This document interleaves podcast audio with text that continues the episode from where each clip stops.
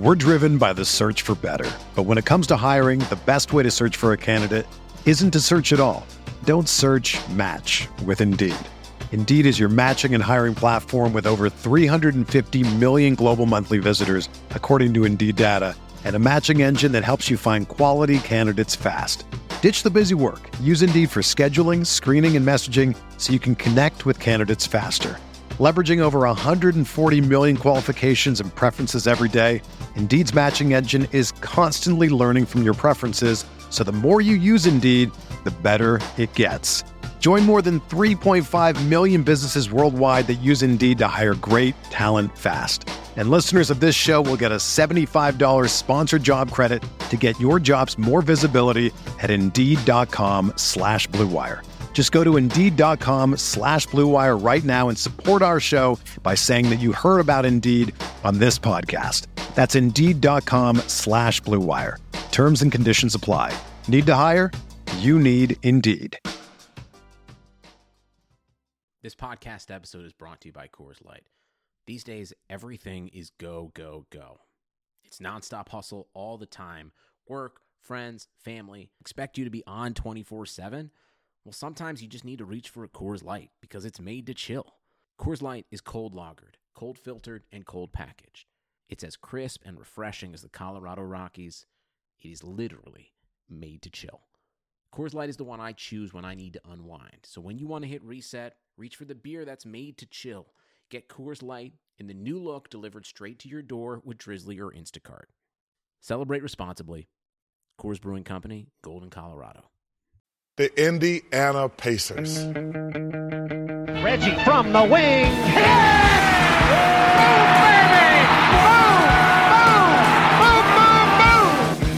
To the big fella, fake shoots and hits! He hit! He hit! He hit! He hit! Ten seconds to play. Seven. Here's a three by Oladipo. Oh, he hit it! Victor Oladipo from three-point range. 99, 18.7 seconds left. Miller for three, and he got it. Reggie Miller with a clutch trey and a steal. Miller retreats to the three-point line and hits the game. What's going on, everybody? Welcome back to Setting the Pace. We are here with episode number seven. And speaking of number sevens, the president of the Jermaine O'Neal fan club, Mike Facci. What's going on, Facci? Hey, we're roughly a fifth of the way into the season. There is still so many questions, but anytime you can squeeze in a Jermaine O'Neal tribute, I'm happy with that. yes, sir. And then, of course, the insider and the coach, Tyler Smith, indie sports legend. What's going on, Tyler? How you doing, my man? Hey, it's good to be here. I missed you guys last week, so let's get it going. Yes, sir. Okay, so obviously there's been a lot of uh, talk going around local local media here, and I guess it's starting to get a little bit uh, noticed nationally. But we have ourselves another infamous Sabonis versus Turner debate. Um, if you follow me on Twitter at Alex Golden NBA, selfish, uh, selfish plug there. um, if you follow me, you can tell uh, who I stand with. But Tyler, Mike, I want to get your opinions on this. I'll go with you first, Tyler. When you see all these, um, you know, debate topics between these two guys, what is your first initial response to these fans and these people that are saying, "Hey, what's what's going on with these two? Well, I mean, I get it to an extent just because, you know, they play the same position and, you know, could we trade one and get an asset somewhere else that's more needed? I mean, I, I understand all of that, but my my initial reaction, even though I understand it to an degree, is, you know, why is there so much talk about um, which one do we keep when we have both? I mean, I think the Pacers right now are in a position for at least another season or two where they're trying to acquire as much young talent as possible, build the core up as much as they can, and so to get rid of, you know, one of those pieces that kind of fits that is a little strange to me, you know, again, even though I do understand part of it, but to me, I, I take the side of uh, what some people say, where you know, let's let's keep both and uh, um, see if we can make it work. Yeah, I mean, could could you call it a problem? Sure, I guess, but it might be one of the best problems to have in the NBA. As who really has two really talented centers? It, it doesn't always work. We saw saw it kind of backfire a little bit with the Pelicans with Cousins and Anthony Davis. They're much better once Cousins went down. But Uh, I don't man, know. They played pretty good with Cousins and, and Davis. They were pretty dominant. they were, but they also managed to sweep Portland in the first round without Cousins. Yeah, I don't know that if don't they would have done that They with could have swept them with Cousins. We don't know that. could have. In my mind, I thought they played better without him. Hey, I mean, I don't want to cut to the point on it, but I, I'm Team Sabonis. I am. I, I, think that we have a star in the making, and I'm I'm waiting. I'm patiently waiting. I'm almost checking my watch every day on Miles Turner, but I need to see more. I'm, I'm waiting for for the justification of the contract. I still think it's a bit of a bargain, but come on, maybe it's the way Nate's using him each night. But I need to see more. Yeah, no, Facci, I'm right there with you. I am uh, Team Sabonis. I actually just changed my uh, my profile header, and I uh, actually wrote my information Sabonis stand because I want people to know where I stand at. Um, the, the, my biggest thing is, you know, Tyler, you said why not just keep them both? Well, here's the thing: McMillan's basically said I'm not going to play them together, and the only reason he is is because he wants Sabonis to get more minutes. When we're playing a crucial game, 90% of the time you'll see Sabonis finishing games because he just does things better than Miles Turner. I mean, go back to that Celtics game a couple weeks ago. He had two turnovers, and uh, I forget there was something else that he did. There was three things in a row that he did: offense, defense, offense, and immediately he subbed in Sabonis. And yes, it is nice to have that guy on the bench, but you know, eventually you're going to have to pay them both because next year Sabonis is up for his rookie extension, and with with Turner being who he is, yes, he might have more potential. He's a much better shot blocker, but outside of that, I think you can probably say that they're even, or Sabonis has the upper hand in other head-to-head categories. So, with that being said, for me, while I don't want to like pick on Miles, it's nothing against Miles. It's just I think Sabonis is a better player, and Thad Young is going to be gone. Darren Collison, probably Corey Joseph, Bojan Bogdanovich, and then the way Tyreke's been playing this year, you're going to have a lot of guys to fill in for those needs. And, you know, I think finding a complementary power forward next to Sabonis should be their next big move. And then hopefully try to get off Turner in the off season when they do go to extend Sabonis because I just feel like consistently Sabonis is the better player. Now, I, I'm sure that a lot of people will say that, no, he can't stretch the floor, but Turner hasn't really been stretching the floor much this year, and that might be, like you said, Facci, a problem with Nate McMillan's offense. So, Tyler, I just unloaded a lot there. Please kind of give me some feedback on what you thought there. Yeah, well, I, I will say that even though I support Miles Turner quite a bit, uh, maybe more than a lot of people do, I still am pretty much in love with Domantas Sabonis. I mean, I love the guy. I think he's a beast in the making. Um, if if it came down to where they had to choose one, then I would probably lean that way myself. Um, I just think that both guys have a bright future. Um, I think there's still time to figure out. They got a, a season and a half left before um, maybe that would even come into play, or at least the rest of this season. Um, and, and, the other thing too is I'm not sure that there would be a trade fit out there for Miles Turner. I mean, you know, if whoever they would acquire. I mean, I, I saw you mention uh, Kemba Walker, somebody like that. Thing is, you know, I think he's going to be a free agent, so there's no way I would get rid of you know four years of Miles for a rental type player. Um, oh, sign so I, up. yeah, I know. I know you would love it. You just want to get him out of there, but Well, yeah, it's I not know. even uh, that. I just think that Kemba, if you have him with Oladipo for a, a three fourths of a season, maybe they hit something well, and Kemba decides to resign here. I'd rather have Kemba for the next two or three years than another four years of mediocre Miles Turner. Completely Yeah, that's- agree. That's just a that's just a risk that you have to take, and I'm not sure at this point. You know, going back to my point when they signed him was the fact that you know small markets have got to hit on their draft picks. You got to at to an, to an extent be loyal to your guys and hope they pan out. And I don't know. It's uh, I, another thing too is just I just you know you can only say so long that the guy's young, but the truth is at 22, there's so many guys that don't hit their prime until 25. And how would you guys feel if they trade Miles Turner and he explodes somewhere else? You know, that would be one of those tough things to deal with, but it's an interesting debate for sure. Oh, it, it would be crushing. I mean, you guys got to remember remember when it was Larry Bird himself who mentioned that Miles Turner could go down as arguably the best player in Pacers history. I mean, that was quite the compliment to to give it to him that early in mm-hmm. his career. But it, it, since then, I mean, we just have not seen progression. And take a look at Sabonis' stats. I, I challenge anyone to find one category that he has not improved on every single year across the board. You've seen improvement, and I it just it's a rare situation. Just a fun little fact. I love the fact that He played professional basketball unpaid, so he was still allowed to go to Gonzaga. It's just that you could just see when is this guy going to stop improving? And being fourth in the league in true shooting percentage, I, I think is just amazing. And I'm not trying to bash, but while they're different players and Sabonis does typically shoot a lot closer, Miles Turner is 195th in the league in true shooting percentage. It's and two made threes on the year for Miles. What what happened? I mean, Yeah. he's only taken 16, but why why is that part of his game just disappeared?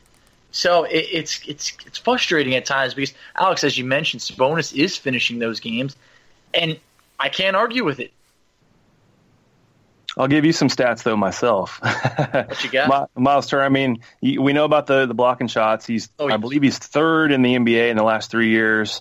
Um, the Pacers give up the second fewest points per game. I think you know it's more than just Miles Turner, but he's one of the big reasons why. Um, youngest pacer, I believe, to ever reach a thousand career points, and that you know he's doing that, not even being a focal point of the offense. Um, I saw in in what was his best season a couple years ago. Um, I saw a stat where there was only five players um, that had the usage rate the same as him that averaged more points. Um, so he, that to me, it's it's partially his fault. He needs to learn some things, get more aggressive. But I also think it is a system thing.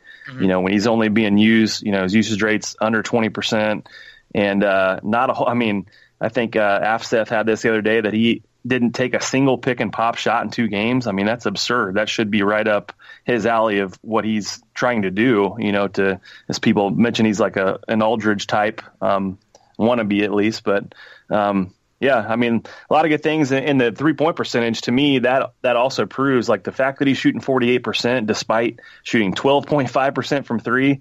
I feel like he's going to find his stroke from three, and when he does, and when they start using him better, he can be more of the fifteen points per game guy that that he should be with his talent. I think.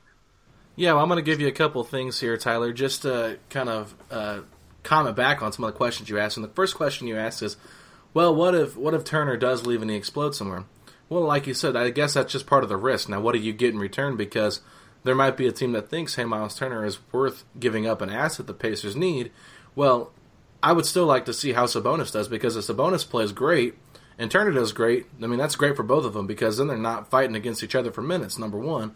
Number two, I just don't think in McMillan's offense that you're ever going to see an eruption from Miles Turner where he is the guy that's making, you know, four years, $72 million with $8 million of bonus incentives. So, with that being said, I mean, to me, it's like I'm not sitting here trying to bash Miles Turner. Like, I don't root against Miles Turner. I'm a Pacer fan and a, a diehard through and through. So, if he does great, like he did great in Miami towards the end of the game.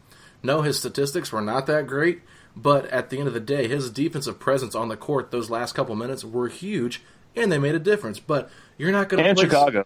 well, yeah, but you're not going to play centers like Hassan Whiteside and you know who was it there, Wendell Carter Jr. Those kind of guys that are just sitting around the rim all the time aren't going to be the normal guys you see in the playoffs. You're going to be seeing guys that are setting that high pick and roll and then dive into the basket. And how does he, you know, uh, adjust to that? And I feel like we've seen this when Sabonis and Turner play together.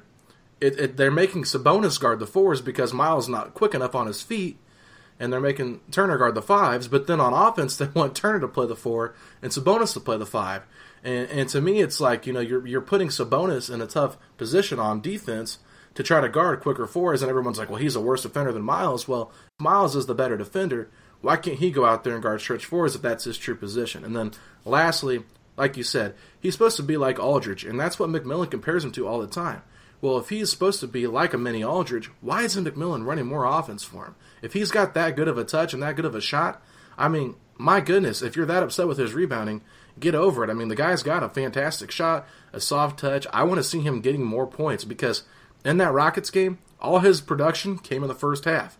He got in foul trouble early in the third quarter, and I don't even remember seeing him on the court again. I think Sabonis played the rest of that game. So I don't know. I just think McMillan's got to find something where he can find some consistency with Miles, and you know, you know, it goes right back to Miles too. He's got to be consistent on more of a regular basis. So you're saying we should fire McMillan then, so that Turner can. No, No, I'm not saying fire McMillan, but I don't think McMillan was not my favorite hire, and I, Yeah. I've grown to like how he uh, approaches things. But you know, one thing I, I, I was thinking about today is, you know, another guy on our team, Doug McDermott, is not getting hardly any touches. He's lost in the offense. And Tyreke Evans is not even getting more than 20 minutes a game. He's averaging like less than 20, it feels like. In the, in the last couple games, it's like the Pacers got to think about changing something up. And I mean, the, the the second unit literally is just Sabonis and Tyreke Evans pick and pops, or Corey Joseph is in there somehow, and then it's just yeah. like you have two other guys standing in the corner, whether it be Thad, Bojan, TJ, or or McDermott. How big of a difference would it be if we put Collison and Turner in that second unit and put Sabonis and Joseph in the in the starting unit to get McDermott more baskets and more more of an offensive flow? Because I feel like there's so heavy Domas in that second unit. Yeah, I agree. I mean, I think there's a lot of changes that that could take place. I think the biggest thing for me in this whole debate, what comes down to is what are the Pacers trying to do this season? Are they really? Do they really believe they can win the East, um, or are they still in a mode of of trying to see what they have long term? Um, if they were to dangle a Miles Turner type, um, I'm not saying I would do this trade, but the type of trade would be like, and I'm only saying because of contract wise, but like a Bradley Beal type that has that he's locked up for three years compared to somebody that's going to be a free agent. If you want to make a move like that and then roll with Dom, uh, Dom, uh, Sabonis, um, then it didn't make a little more sense. But I don't know. It's you know if they were to make a, a, splash, but they still end up as a four or five and maybe win around. I don't know if that's worth trading the guy that Larry Bird said could be the best. I mean, it's I feel like it's just too soon for that. So that's my biggest reservation. I like both players. I think they need to. I think Nate needs to figure it out. Um, I still like the the um, the you know the future of this team and the present. I think it's going to be a good season, but would they really go all in? Um, could they win the East making a deal? I'm not so sure on that. The, the tricky part with uh, Turner's deal is he's not able to be moved for over a year from now. Uh, just oh, about a true. year. That's not true. Are you sure? Yeah, the I rookie, believe he could. Once you sign the rookie extension, and we got I got into this a little bit yesterday with Dave DeFore and uh, Tony East. And David DeFore said the same thing. He can't be moved for a year. And then Tony East replied, no, rookie extensions can be moved immediately. It's a veteran extension that can't be moved for a year. Gotcha, gotcha. Well, uh, fellas, I think we're going to have to just give it more time, you know, and I'm fine with that um, because the East is it's looking pretty scary right now. And, you know, I, I think that if we want to continue pushing forward and where we're hoping to be at that two or three seed – a move might have to be made at some point. Not saying Turner's involved in that move, though. oh, well, then who's involved, Facci? Just bring Lance back, and we'll be the one seed probably. Lance and Vogel, bring them both back. Oh, God, man, do I miss Frank? I, I miss him at times, though. Those are some some happy times, but man, y'all thought McMillan's offense was bad. Did y'all see oh, Vogel's yeah. offense? yeah, yeah, defense just uh, isn't quite as sexy as it used to be, you know. But under Vogel, that defense was looking pretty damn good. Yeah, well, I think the league's changed a lot since then, and I think Dan Burke had a lot to do with that. So that it has. It's uh, it's interesting, but getting back to the Pacers, I mean, I know we're going to talk a little bit later about the Jimmy Butler trade and how that affects us, but you know, we've just been we saw the game against Philadelphia. Nobody really showed up. Uh, the national guy said, "Who on this team is going to, you know, be that Robin to Sabonis or to, to Oladipo?" And then Paul Pierce said, "Well, their best players is is off the bench. Their second best player is coming off the bench." Which I really can't argue. I think Sabonis has probably been the second best player for the Pacers this season, but with that being said, I mean we've seen inconsistency from our point guards. I think Corey Joseph has been much better than Darren Collison all season long. If you're looking at longevity of the season, um, now Collison looked good in the last two games, looked more aggressive. But you know, with all this going on, I mean, what upgrades can we make to get this team into that you know contention of the top four? Because right now those top four are separating themselves from us. Yeah, I mean, I, I, do think that there's more talent on this team. As I was saying, I, I want I want to see the actual guy that I thought we signed this offseason, Tyreke Evans, because that was supposed to be that missing link, that potential six man of the year candidate. I mean, there, there's certain needs on this team. Like we're not a good rebounding team right now. We're ranking uh, amongst last in free throw appearances. We obviously already touched on the free throw accuracy. I mean, it's been horrendous and did cost us the game against the Rockets. So we're going to need a guy who's going to be able to be more aggressive, whether that means eh, being able to get get fouled on rebounds or just something. I we can't just keep shuffling more minutes to Sabonis, which I do believe he needs more. But we got to find a way to to be able to incorporate Tyreke Evans, get the most out of him. I, am tired of seeing him under 20 minutes. I mean, I, in terms of a trade market, we obviously know we have contracts that are appealing. We could make a move, but is there a certain guy that you guys are targeting right now? Tyler, I'll let you go ahead with this one. I haven't looked too much uh, in, in, terms of who they potentially could acquire. Um, I think right now, um, this early in the season, uh, the answer could be in house. And like you said, Tyreke, I want to see more from both the offseason additions. McDermott, um, I just wrote, wrote a piece on him. And, and by the way, the fans that talk about, well, he's just not a very good player. You know, that's not even what I'm arguing. I'm just arguing that if if he's br- brought here to shoot threes, then he should probably shoot some threes. Right, I mean, he was exactly. he, he took over five five threes in each of the first three games and has not done that once since. Um, he's averaging 2.2 three point attempts a game since the first three, and that's the lowest of his career except for his rookie season. So, I mean, um, part of it is the guys got to get him the ball. You know, that Tyreke got to get him the ball. Um, we saw that picture that Tony shared, um, and I just yes. think it's like you know part of it on that. But you got to run some sets for the guy. You got to um, similar to the whole Turner debate, except you know much um, lesser extent. But some of it's on him, and some of it's on the system, and they got to figure it out. But I would say they're eight and six right now. They got a big week coming up with this rest here, and then three home games. Um, if they were to win all three of those games, you know, the, things would look a lot better. But if they were to drop a game or two, and if this were to last a little while longer, um, it's got to be some kind of lineup change, and then maybe um, after a little while longer, you start looking on the outside a little bit. But again, last year they were 19 and 19 before they took off, so you never really know um, when that could happen. Yeah, for me now, I think with with Doug McDermott, like how hard would it be to run two plays for him each half? Try to get him four good looks. That's 12 points if he makes them all. Now, if he hits 50%, like he was shooting in Dallas, that's six points, and that's a huge difference just coming off the bench, and it's more than he's given us now.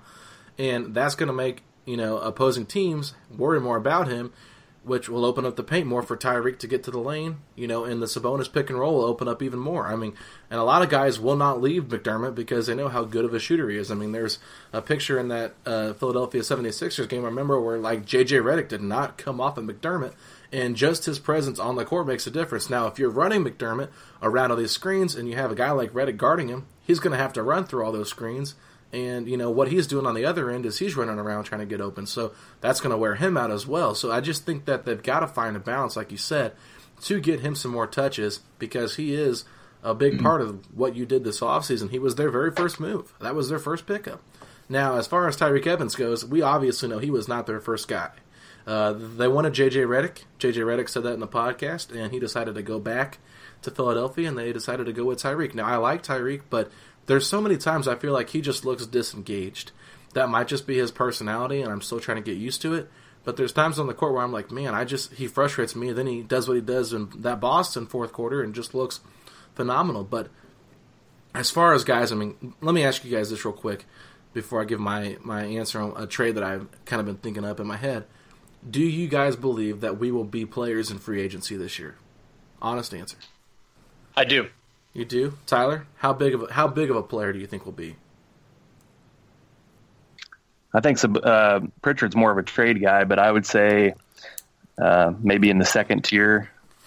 Yeah, and, and that's kind of how I feel. My thing is, there's a guy that's been playing his brain off, and there's a there's a market out there that thinks that they're going to get stars because they're going to have cap space when they probably won't get a star, and that's the Knicks.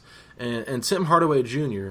Now, he's not my favorite player, and he's a high volume player, but he has been lights out for New York. We saw him go head to head with Oladipo, and he's got a similar contract. I, am pretty sure. I think we could trade O'Quinn and um, Tyreke Evans contracts to match up with Tim Hardaway Jr. Now, I'm not saying that I love that idea, but you get a guy that's locked up for the next couple of years, and someone that I really think could be a helper on a on a you know a team that's trying to contend in the playoffs. He's not going to be doing that with the Knicks, and they're probably going to want to try to get off any money they can to lure two free agents there in the offseason. So, uh, not a sexy trade, but it's a small move that I think might help the team and the morale of the team. Tyler, what are your thoughts on that?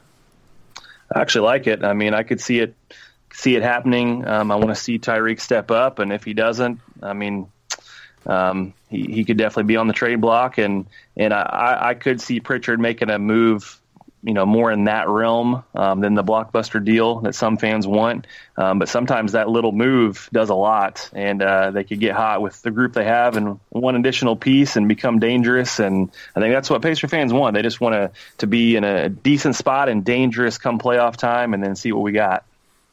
I hope that this would be the year that by having another good year that this would attract someone big. And we obviously know the limitations of it's very unlikely that we will get an you know an A list star. But yeah, as we know, trade has always been our method in Indiana, and I just think that Tim Hardaway he is balling out this year. I think that could be a good option. Would it require maybe a first round pick? Potentially, it could because he, he is he is balling out this year. Um, but I do think New York is a team that would be looking to get the that contract off the books. Definitely would help us. I, I think he's. I mean, it's he's obviously being twice the player Tyreke Evans is. He's of course he's playing more minutes, but Tyreke Evans ah, in, in, games where he scored 15 or more, it, it shows we're winning, and I want to see more of that before we hit the panic button and make a move. No, I agree with you there. We do need to see more, and I think that Tyreke is going to become frustrated if he's getting under 20 minutes a game. He's arguably a top five player on your team, talent wise. He should be getting more minutes. There's no doubt about it. They brought him in there to finish games with Oladipo, and most of the time he's going small with Joseph and Collison. I mean, why not play him for Collison? I mean, Collison's not a good three point shooter, uh, especially he's a low volume three point shooter. I think Tyreke's probably been one of the more consistent three point shooters on this team, and he has been the last couple of seasons. I just I don't get it. I just feel like he needs to be playing more, and maybe there's just something like you said a couple weeks ago, Tyler, with the with the chemistry between McMillan and, and Tyreke. Here's an interesting stat. Uh, I looked it up just a moment ago. In games where Tyreke Evans has had at least 11 shots, the Pacers are five and zero. Oh. Wow, that's Boom. interesting. That's all yeah, they got to do. Man, the ball. All right, all right. So we got about five minutes left. Let's wrap this up real quick. Jimmy Butler traded to the Philadelphia 76ers for Jerryd Bayless, um, Dario Saric, and Robert Covington. Also in that trade was Justin Patton, who the Timberwolves took in the draft when they traded uh, Zach LaVine, Kris Dunn, and Lauri Markkanen to the Bulls. So, Tyler, initial thoughts on that trade. How does it help and hurt the Pacers? Uh, I think it it's got more potential to hurt. I mean, to me, it's all a chemistry thing. If they can make it work in Philly with some big personalities, they're going to be mighty dangerous. Um, I, I had the Pacers kind of in that you know four seed range, but now it's like you know the three teams I keep talking about is Milwaukee, Philly, and Indiana. And it's very possible that the Pacers would slip to that uh, five overall, um, like they were at last year, um, especially with this trade going down. But I'm not completely ruling them out from um, beating Philly because it may not work with the chemistry issue and, of course, the injuries and all that. So um, I don't know. I, first initial reaction was, ah, they did give up a couple good pieces, but that could be that could be dangerous in Philadelphia. I can't think of a way that it helps us at all. I think that Jimmy Butler coming to the 76ers is – it's going to be pretty dangerous. I, and when I say dangerous, I mean dangerous for the rest of the East because I think that if he has his head on straight and it really looks like he's ready to be happy, say all the right things, and win, then they have a very scary starting lineup. Sure, Covington, great, just kind of like a glue man. You're, you're three and D, and it, he was a, a, great piece for them. Same with Saric, but they avoid paying Saric you're getting out of basically the 40 million owed to Covington. That if you come to agreement with Jimmy Butler, I mean, I think you, you did very well avoiding trading a first round pick. So, ooh, things are getting scary in the East. And guys, may may I dare say, while it's early, is the East looking a bit stronger than the West right now? Yeah, I wouldn't. I wouldn't uh, say that depth wise. Maybe up top they might have some teams that are more competitive, but I think depth wise, I think the Western Conference is still pretty good. I mean, you lose LeBron to the West and you get Kawhi and Jimmy Butler. I mean, I think that's a pretty fair trade as far as superstar talent goes. Now, as far as me with the 76ers team, I'm a bit concerned for the 76ers and not so concerned for the Pacers because you do trade role players in Sarge and Covington, but those guys could stretch the floor. And looking at the rest of this team, they lost Belinelli, they lost Ilyasova, now they're losing Robert Covington and they're losing Dario Saric. That's four three point shooters to their team last year and that's part of the reason they went on that huge run in the season. You bring in Jimmy Butler, who is not a very good career three point shooter, and you're going to be relying heavily on you know JJ Redick to be getting those threes. And depth wise, I just don't think that their bench is as good as it was. So we are we are going to be uh, looking at a team here that's got potential, but I do believe that there is something uh, that there can be broken there with that team, and I think they're a few pieces away. So. With that being said, I'm not as concerned with them. Now they're going to be tough defensively, but offensively, I think they're easier to guard. And my last point on this Jimmy Butler caused issues in Chicago. Look at the chaos he just caused in Minnesota. And now he's going to a team where, once again, he's got two young superstars above him in the pecking order. And, you know, Markelle Fultz hasn't been that guy, but he was the first overall pick, you know, two years ago. So, you know what? I don't necessarily think Jimmy Butler is a, is a Sixer more than the rest of the season. Yeah, I still think the the key is Joel Embiid's health. I mean, if he's healthy, then they're they're very scary, and if he's not, if he misses any action, really any prolonged action at all, I think the Pacers can still um, beat Philly in the standings. But I, I think a lot of people envision Pacers Sixers first round, and that would be a lot of fun. Let's just get the home court. yeah, oh, can't we just ever have one first round matchup that's that we really feel that we're the favorites? I mean, I'm happy LeBron's out of here, but Come on, I thought this was finally the year where we could play a, a, bit of a weaker team, maybe like a, a Washington who's kind of bickering amongst each other, just something. Could still yeah. happen. We'll see. Yeah, it's early, my man. It's early. So, well, everybody, we're going to sign off here. Uh, you're listening to Setting the Pace. We're part of the Nothing But Net Dash Radio Network, the Up and Under Podcast Network, and you can find us on Twitter at Setting the Pace 3. You can find Tyler Smith at Tyler Smith underscore ISL. You can find Mike Facci at underscore Facci, that's F A C C I. And like I said earlier in the podcast, you can follow me at Alex Golden NBA. We hope you guys enjoy today's show. Make sure you Find us on iTunes, subscribe, rate, and review, and make sure you check us out whenever you can. All right, we'll talk to you later. Peace out, guys. Later. See you.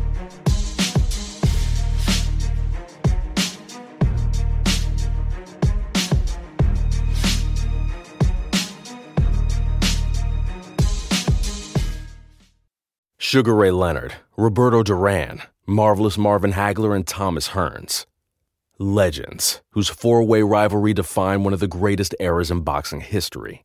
Relive their decade of dominance in the new Showtime sports documentary, The Kings, a four part series premiering Sunday, June 6th, only on Showtime.